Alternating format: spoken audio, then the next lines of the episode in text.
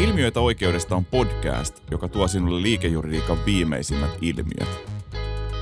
Isäntänä Boreniuksen managing partner Kasper Herner.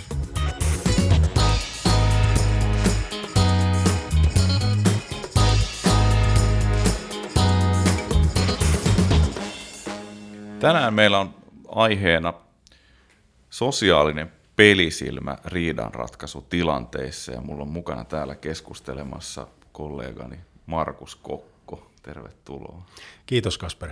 Markus on yksi niistä litigaattoreista, jotka mä oon oppinut tuntemaan siitä, että hänellä nimenomaan on kykyä lukea sitä oikeussalin ja parttiasetelmien sosiaalista tilannetta ja rakennetta, ja olen itsekin oppinut aika paljon, kun olen seurannut sitä toimintaa, niin siksi halusin Markuksen mukaan tänne keskustelemaan tästä aihepiiristä, josta ei niin kovin paljon ole puhuttu juristien kesken. Ja siinä ehkä taustana oma ajattelu menee siten, että miksi tunteet on niin vaikeita juristeille, ja tunteiden lukeminen ja tämmöinen sosiaalinen vuorovaikutus, niin jokaiselle juristille opetetaan oikeustieteellisen opintojen ihan alkuvaiheessa se, että tunteet ei kuulu juridiikkaan ja ne ei niin kuin tavallaan saa siinä juridisessa analyysissä sijaa. Se on semmoinen ei-relevantti asia, joka pitää oppia jo pienestä, nuoresta juristialusta lähtien, niin kyetä seulomaan siitä juridisesti relevantista ja epärelevantista. Mutta siinä niin kuin helposti unohtuu tavallaan se, että juridinen, tämmöinen rationaalinen analyysi on eri asia kuin juridiikan harjoittaminen, mikä on niin kuin asianajoa tai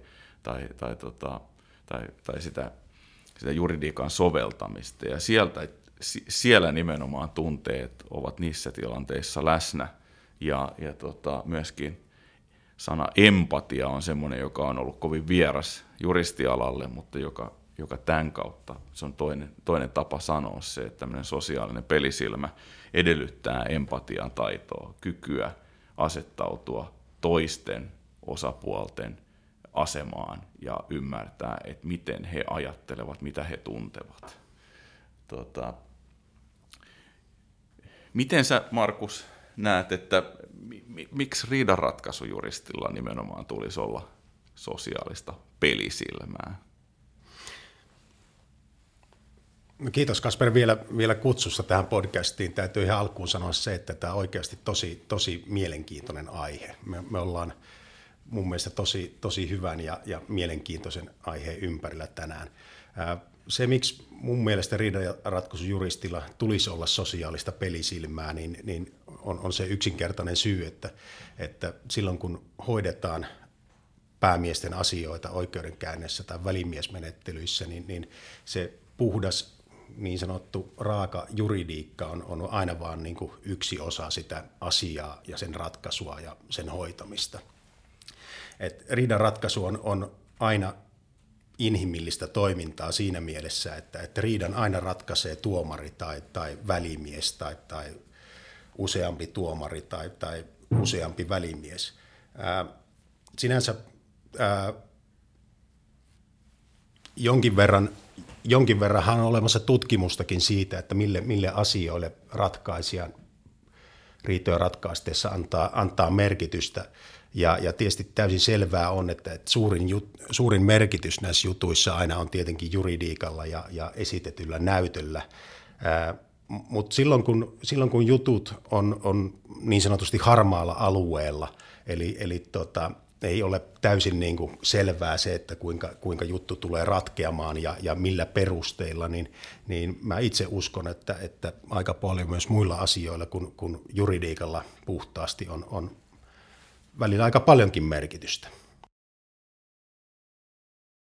Tämähän on ollut semmoinen juttu, jossa tässä niinku realistisessa oikeussuuntauksessakin on niinku aika paljon mietitty tätä jo niinku noin vähän yli 100 vuoden ajan sitä, että siinä että mikä oikeuden sisällöksi muodostuu, niin siinä niinku tavallaan näillä prosesseilla on keskeinen sija, ja varmasti semmoisessa vielä semmoisessa oikeuskulttuurissa, jossa jossa oikeudet luovat oikeutta, niin se on vielä korostuneemmassa roolissa. Joo, ja kun siis yleensä aina nämä riitatilanteet, niin ne on niin kuin hyvin harvoin mustavalkoisia sillä tavalla, että vaan tämä ratkaisu kuitenkin niin kuin vaatii oikeussääntöjen tulkintaa ja toisaalta näytöarviointia, ja on aivan hyvin mahdollista useissakin riitatilanteissa, että kumpikin osapuoli voi voittaa jutun kokonaan tai ainakin pääosin. Ja on hyvin tavanomaista, että esimerkiksi joissain projekteissa tai suuremmissa hankkeissa niin kumpikin osapuoli on omalta osaltaan menetellyt ainakin joltain osin virheellisesti tai huolimattomasti, ja siten ratkaisija joutuu näistä lähtökohdista pohtimaan sitä, että miten tämä asia tulisi ratkaista ja kumpi on enemmän oikeassa ja kumpi on ehkä enemmän väärässä. Ja näissä tilanteissa niin on mun mielestä hyvin tärkeää se, että se päämiehen asia ja tavallaan tarina pystytään esittämään uskottavasti siten, että se oma tarina ja juttu sopii siihen sovellettavaan juridiikkaan ja sopimuksiin, mutta ennen kaikkea myös faktoihin ja myös niiden faktojen osalta, jotka eivät ole päämiehelle välttämättä edullisia. Joo, niin että se pelisilmä tulee siinä niinku jutun alkuvaiheessa ja siinä analyysissä myöskin niinku esille ehkä sitä kautta, että se et on kykyä nähdä tämä tilanne juristina myöskin siten, kuin ulkopuoliset tai muut osapuolet sen näkee, koska päämiehellä on usein aika vahva näkemys siitä, että miltä se totuus siinä asiassa näyttää, mutta että se, että miten muut partit sen kokee, niin se on ehkä se lisäarvo, mitä asianajan pitäisi tuoda siihen pöytään, on myöskin sitten se sellainen lintuperspektiivi siihen juttuun. No se on juuri näin, että kyllähän jokaisen jutun ja toimeksiannon heti siinä alkuvaiheessa niin täytyy kuunnella se, että mitä päämiehellä on sanottavaa ja minkälaista näyttöä päämiehellä on olemassa siihen juttuun liittyen, mutta tosi tärkeää on se, että muodostetaan sellainen objektiivinen kokonaiskuva siitä jutusta, että miltä tämä juttu ihan niin kuin oikeasti näyttää ja pohditaan sitä, että minkälaisilla keinoilla ja minkälaisilla vaatimuksilla tätä juttua kannattaisi ja pitäisi lähteä ajamaan siten, että tämä niin kuin aidosti voisi menestyä. Ja tietysti tosi tärkeää on myös se, että päämiehelle ja asiakkaalle annetaan realistinen kuva siitä, että miltä tämä asia näyttää. Et jos lähdetään niin sanotusti laulamaan sitä samaa laulua kuin mitä päämies tai asiakas laulaa, niin se aika harvoin johtaa niin kuin hyvään lopputulokseen. Että kyllä niin kuin asianajajan tehtävä on nimenomaan arvioida sitä juttua isossa kuvassa ja kokonaisuutena ja arvioida niitä menestymismahdollisuuksia ja niitä parhaita siinä tilanteessa olevia keinoja, jolla sit asiakkaan kannalta parhaaseen mahdolliseen lopputulokseen voidaan päästä. Mutta se edellyttää nimenomaan sitä, että täytyy jo siinä jutun alkuvaiheessa ja tietysti sitten niin kuin myöhemminkin niin koko ajan arvioida sitä, että kuinka vastapuoli tulee reagoimaan siihen meidän tapaan esittää se asia ja siihen meidän juridiikkaan ja niihin meidän esittämiin vaatimuksiin ja niihin perusteisiin, että mikä on todennäköisesti se vastapuolen tapa toimia tässä asiassa. Ja silloin tietysti täytyy kyetä asettautumaan sen vastapuolen asemaan ja tilanteeseen sekä vastapuolen päämiehen että vastapuolen asianajajan asemaan ja pyrkiä arvioimaan sitä, että kuinka he tämän tilanteen kokevat. Ja tällähän me ollaan niin kuin itse asiassa tämän empatian aivan niin kuin ytimessä. Kyllä, ettei ainoastaan tuijota omia juridisia muistiinpanoja ja argumentteja siitä aihepiiristä. Jos mä tämmöisenä välikysymyksenä tähän, jos mietitään sitten, että miten se prosessi etenee, niin välikysymyksenä esitän sulle sen, että mitkä se niinku tavallaan se tämän päivän ideaalikuva riidanratkaisuista, tai niinku kääntäen kysytään sitä, että pystyykö riidanratkaisujuristina pärjäämään, jos on hyvin aggressiivinen ja semmoinen niin kuin tavallaan siihen omaan argumentointiin fokusoituva, niin, koska ainakin jotenkin tämä on ehkä jonkunasteinen niin kuin tämmöinen stereotypia riidanratkaisujuristista ollut. En mä sano väitä, että se koskaan on ollut se koko kuva, mutta tavallaan tämän tyyppistä tyyliä ainakin saleissa on esiintynyt. No varmasti sellainen aggressiivinen, ehkä itsekeskeinen, tämmöinen terrierimäinen höyryjunatyylikin voi toimia joissakin jutuissa, mutta kyllä mä niin kuin itse edustan vahvasti sitä kantaa, että aina täytyisi niin kuin miettiä sitä, että millä keinoin tässä kyseisessä jutussa voidaan menestyä ja ottaa huomioon se, että miten vastapuoli reagoi tai tulee mahdollisesti reagoimaan ja rakentaa sitä kautta sitä omaa juttua ja asiaajoa ja täytyy olla myös niin kuin valmiuksia muuttaa sitä kesken jutun ja kesken jopa pääkäsittelypäivän sen tilanteen mukaan, mikä salissa kulloinkin niin kuin vallitsee. Mä muistan itse silloin, kun mä tulin tänne Boreniukselle töihin nuorena juristina ja sain tehdä töitä Seppo Kemppisen kanssa, niin Seppo Kemppinen ihan ensimmäisinä asioina opetti mulle sen, että täytyy koko ajan ja aina miettiä sitä, että mitä tuomari ajattelee. Ja kun me hoidettiin juttuja yhdessä, niin Seppo aina ensimmäisenä kysyi multa, että mitä tuomari ajattelee, kun me sanotaan näin tai noin, tai mitä tuomari ajattelee nyt, kun vastapuoli on reagoinut asiaan näin tai noin. Että kyllä senkin niin kuin koko ajan sen arvioiminen kriittisesti, että mitä vastapuoli, mutta myös tietysti ratkaisija, niin miten ne tulevat niin kuin reagoimaan. Ja mitä he ajattelevat tästä meidän kannastamme tässä asiassa, niin se on mun omasta mielestä tosi tärkeää. Joo.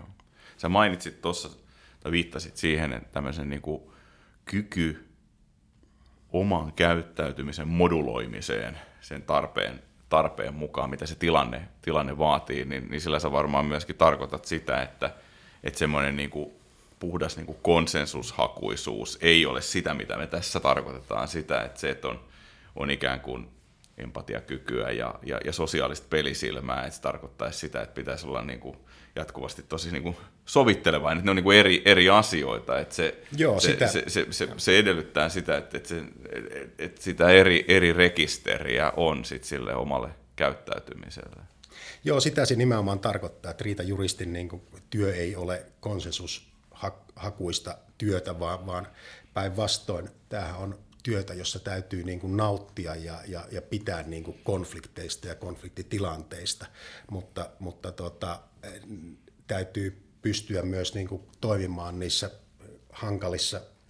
hankalissa tilanteissa itse kontrolloidusti siten, että niitä konflikteja ei lisätä eikä toisaalta niin kuin aiheuteta omalla käyttäytymisellä mahdollisesti sellaisia tilanteita, että ratkaisija tai jotkut muut partit hermostuu tarpeettomasti, koska silläkin voi olla sitten negatiivisia vaikutuksia sen oman päämiehen jutun kannalta.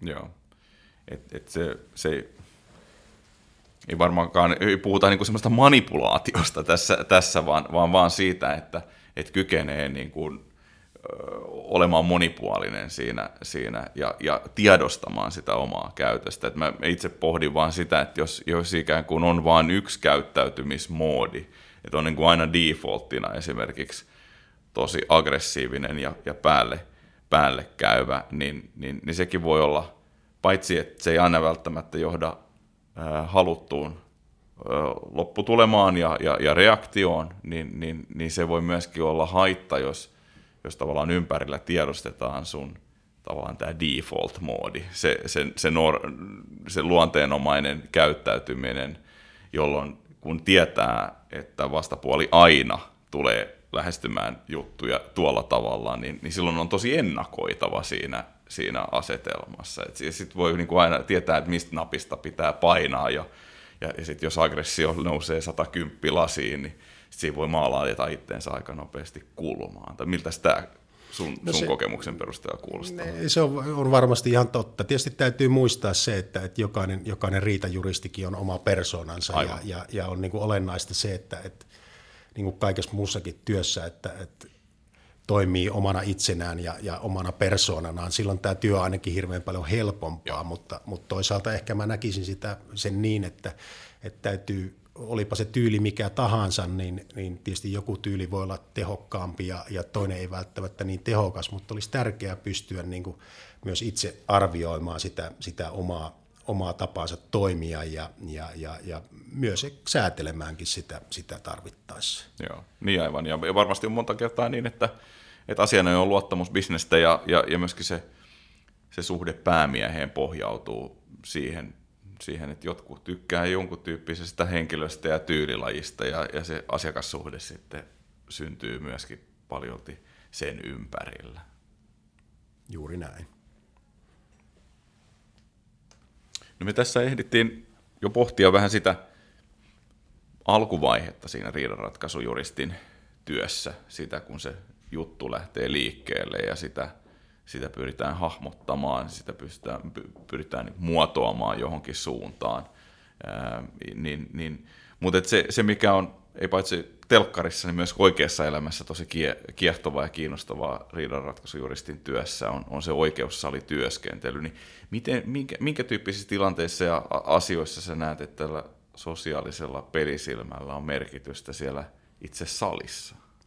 No kyllä sillä on mun mielestä merkitystä ihan sen oikeudenkäynnin pääkäsittelyn niin kuin alusta loppuun saakka, että kyllä niin kuin koko ajan kannattaa tarkkailla sitä, että kun esimerkiksi pidetään alkupuheenvuoroa, että kuinka tuomarit tai välimiehet reagoi, mihin asioihin he omilla ilmeillään tai eleillään niin selvästi kiinnittävät huomiota ja mistä asioista he kiinnostuvat ja toisaalta, että mistä eivät kiinnostu.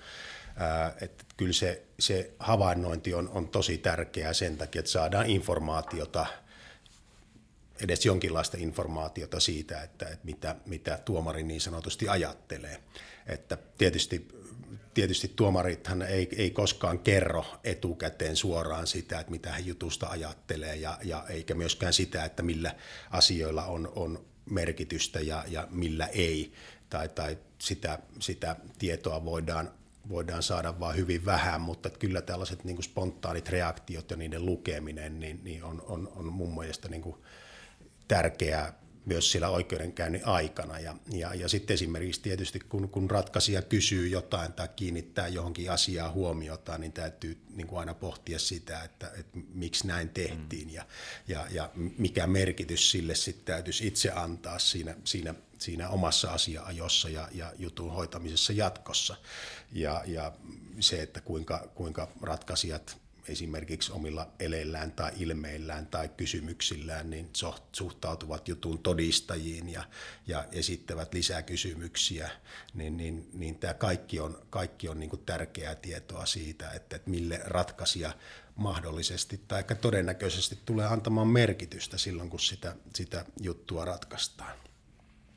Ja edelleen tietysti se, että jos vaikuttaa siltä, että ratkaisijat on hyvin kyllästyneitä kuuntelemaan tai kuulemaan jostain tietystä teemasta tai aiheesta, niin silloin niin kuin yleensä sitä teemaa ei kannata ihan kauheasti enää siinä oikeudenkäynnissä paisutella, vaan täytyy niin kuin huomioida se, että millekä he mahdollisesti antaa merkitystä, koska ei niitä ratkaisijoita myöskään niin kuin kannata ainakaan turhan takia siinä oikeudenkäynnissä ärsyttää eikä heidän niin kuin aikaansa viedä. Joo, ja toi on ehkä semmoinen piirre, mikä mä oon huomannut, kun on seurannut riidanratkaisutyöskentelyä, mikä jossain määrin erottaa niin kuin sen tämmöisen neuvonantojuristin ja sitten niin litigaattorin työn, että siinä on niin kuin yksi tärkeä osa sitä litigaattorin lisäarvoa ja ominaispiirteitä on se kyky lukea juuri niin kuin säädellä sitä prosessia, eikä ainoastaan mennä se juridiikka edellä, että vaikka olisi kuinka briljantisti kehitetty argumentaatio, niin joskus se vaan voi viedä juttua väärään suuntaan verrattuna siihen, että joku asia, vaikka siinä on supotettu paljonkin työtunteja, niin jätetään siltä erää esittämättä. Niin, ja sitten tietysti kun usein isommissa ja laajoissa jutuissa niin on paljon sellaisia teemoja ja paljon niin kuin yksityiskohtia ja erilaisia polkuja, joilla on sitten merkitystä sen jutun ratkaisun kannalta, niin tietysti on niin kuin myös hyvin tärkeää aina miettiä sitä, että kuinka näitä eri faktoja ja polkuja annostellaan sitten ratkaisijoille ja miten sitä tehdään missäkin vaiheessa, koska sitten toisaalta taas semmoinen suuri toiston määrä, niin se ei yleensä ole koskaan niin kuin edullista sen jutun hoitamisen kannalta, vaan saattaa niin kuin ärsyttää ratkaisijoita. Joo. Mutta jos mä ymmärrän sua näin kontekstissa oikein, niin se mitä se oikeussalityöskentely myöskin edellyttää riidanratkaisujuristilta on semmoista jatkuvaa hereilläoloa ja seuraamista, että millään niin ennalta kirjoitetulla niin käsikirjoituksella tai konseptilla niin ei pysty kokonaan niin etenemään siinä prosessissa. No ei pysty etenemään, että tietysti täytyy olla valmistautunut hyvin, mutta se tarkoittaa sitä, että täytyy olla myös valmistautunut erilaisiin tilanteisiin ja mahdollisesti myös niin kuin yllätyksiin tai todennäköisiin mahdollisiin vastapuolen reaktioihin sen oikeudenkäynnin aikana, mutta tietysti kaikkeen ei voi koskaan valmistautua. Joo. Kaikissa oikeudenkäynneissä tulee aina yllätyksiä ja aina jokaisessa prosessissa tulee sellaisia muutoksia tai painotuksia tai asioita, jotka jollain tavalla muuttaa sitä etukäteen tehtyä suunnitelmaa ja valmistautumista sen prosessin osalta. Ja niitä ratkaisuja vaan sitten sen oikeudenkäynnin aikana täytyy tehdä ja usein täytyy tehdä aika nopeastikin. Et kysytäänkö vielä ehkä todistajalta joku kysymys lisää vai jätetäänkö kokonaan joku teema kysymättä ja käsittelemättä jonkun tietyn todistajan osalta esimerkiksi. Joo. No tässä sitten, jos lopuksi vielä niin kuin mietitään sitä, että on tässä nyt tehty hyvä keissi sen puolesta, että pelisilmällä on merkitystä. Varmaan moni nuori juristi miettii tältä pohjalta, että miten se sosiaalinen pelisilmä sitten syntyy. Tuleeko se niin kuin tavallaan annettuna? Vai voiko sitä kehittää ja mikä on silloin tavallaan se tapa, jolla näin sitten tehtäisiin? No varmasti mä sanoisin ehkä näin, että sosiaalista pelisilmää, niin toiset on siinä varmasti parempia kuin toiset, noin niin kuin ehkä synnynnäisesti tai kokemuksen ja kasvatuksen ja elämän kokemusten kautta, mutta ilman muuta sitä voi kehittää ja sitähän jo voi kehittää sillä, että ylipäätään on kiinnostunut muista ihmisistä ja pohtii asioita siltä kannalta, että mitä hän toinen asioista ajattelee ja mitä hän ajattelee siitä, mitä minä sanon, että kehittää niitä ihan normaaleja empatiataitoja, mutta tietysti sitten nuorena juristina, niin kun aloittelee nuoren juristiuraa asiaa ja toimistossa ja riidanratkaisussa, niin tietysti niin kuin monessa muussakin työssä, niin alkuun joutuu paljon opettelemaan ensin sitä ammatin teknistä puolta, mutta kun pitää kuitenkin koko ajan mielessä sen, että muistaa miettiä sitä, että mitä tuomari ajattelee ja mitä vastapuoli ajattelee ja pyrkii sen perusteella sitten myös, tai ainakin ottamaan huomioon niitä siinä omassa toiminnassaan ja siinä omassa asiaajossaan, niin kyllä sitä kautta varmasti jokainen voi näissä taidoissa myös kehittyä. Joo, semmoinen tietty itsereflektio ja ehkä semmoinen aina, sillähän se kokemuskin kartuttaa, jos sitä niin kuin reflektiivisesti pohtii, että miten asiat olisi voinut tehdä paremmin ja mikä meni silloin vikaan, ja siitä kertyy sitten semmoista kokemusrekisteriä, että on vähän samankaltaisia tapauksia aikaisemmin ollut, josta voi sitten ammentaa jonkunnäköisiä ohjeita sitten. Joo, se itsereflektio on tosi tärkeää tässäkin asiassa. Me aina käydään kollegoiden kanssa joka päivän ja itse asiassa joka tauolla aina jollain tasolla läpi sitä, että miten tämä juttu nyt on edennyt ja miten me omasta mielestämme ollaan tässä pärjätty ja tehtiinkö oikeita asioita vai olisiko joitakin asioita pitänyt tehdä toisin tai paremmin ja nämä on niin kuin jatkuvia keskusteluita, mutta niissäkin täytyy aina olla itselleen nöyrä ja välillä myöntää se, että jonkun asian olisi voinut tehdä ehkä toisin tai olisi voinut tehdä paremmin, mutta seuraavalla kerralla sit muistetaan taas tämäkin kokemus rikkaampana, että miten ehkä ratkaisu jossain toisenlaisessa tilanteessa voitaisiin mahdollisesti tehdä.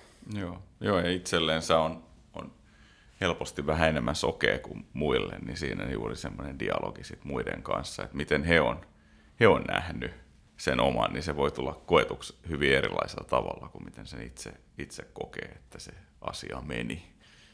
No se on juuri näin, mutta sekin edellyttää tietysti sitä, että on hyvät ja luottamukselliset suhteet kollegoihin, että näistä asioista voidaan niin kuin aidosti ja avoimesti ketään loukkaamatta keskustella. Joo, niin aivan. Ja itselläkin semmoinen kuin avoin mieli ikään kuin siihen itsensä ymmärtämiseen. Kyllä. Hyvä. Tässä tuli kattavasti käsiteltyä empatiaa ja sosiaalista pelisilmää riidanratkaisutilanteissa, niin tästä aihepiiristä mielellään keskustelisi lisääkin, mutta tässä tuli nyt tämmöinen rautaisannos. Kiitos Markus. Kiitos. Hei, jos pidit tästä podcastista ja haluat kuulla lisää oikeudellisista ilmiöistä, käy kuuntelemassa myös aikaisemmat lähetykset SoundCloudista tai iTunesista.